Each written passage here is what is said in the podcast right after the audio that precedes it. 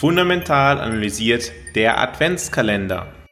Bis Heiligabend erhältst du hier in deinem Podcast zur persönlich optimalen Portfolioaufstellung jeden Tag einen Tipp zum Umgang mit dem eigenen Portfolio zur persönlich optimalen Portfolioaufstellung. Wenn dein Portfolio langfristig optimal aufgestellt ist und auch kurzfristig gegebenenfalls eine Anpassung erfahren hat, dann kannst du dich eigentlich zufrieden zurücklegen, denkst du. Denken wir mal einen Schritt zurück. Was ist das Ergebnis einer Portfolioaufstellung? Das Ergebnis einer Portfolioaufstellung sind Portfoliogewichte. Das heißt, wir definieren Aktien sollen beispielsweise in einer langfristigen Portfolioaufstellung zwischen 60 und 70 Prozent sein, Anleihen sollen zwischen 30 und 40 Prozent sein. Das ist unser Portfolio. In der kurzfristigen Portfolioaufstellung, der taktischen Portfolioaufstellung, könnten wir davon abweichen. Nun, gehen wir davon aus, wir weichen nicht davon ab, wir bleiben bei der langfristigen strategischen Portfolioaufstellung 60 bis 70 Prozent Aktien, 30 bis 40 Prozent Anleihen.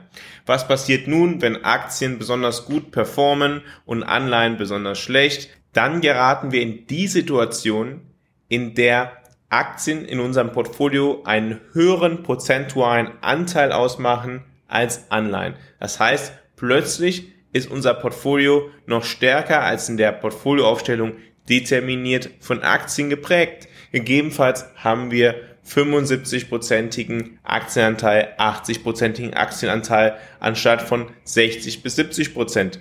Dementsprechend einen niedrigeren Portfolioanteil haben wir in diesem Moment in Anleihen. Nun, es gibt zwei Möglichkeiten, dieses Problem zu betrachten. Wir könnten einerseits sagen, hey, wir blicken immer zu festen Stichtagen auf unser Portfolio und wenn es dann eine Abweichung der langfristigen oder der kurzfristigen Portfolioaufstellung gibt, dann korrigieren wir dies und reduzieren beispielsweise in diesem Beispiel Aktien zurück auf 70%, Prozent, zurück auf 65%, Prozent, irgendwo zwischen 60 und 70 Prozent und erhöhen dafür entsprechend Anleihen. Der andere Ansatz ist, das permanent zu tracken, permanent zu überprüfen, wie ist denn eigentlich momentan mein Portfolioanteil und immer dann, wenn beispielsweise Aktien die 70% Grenze überschreiten, dann dies zu reduzieren.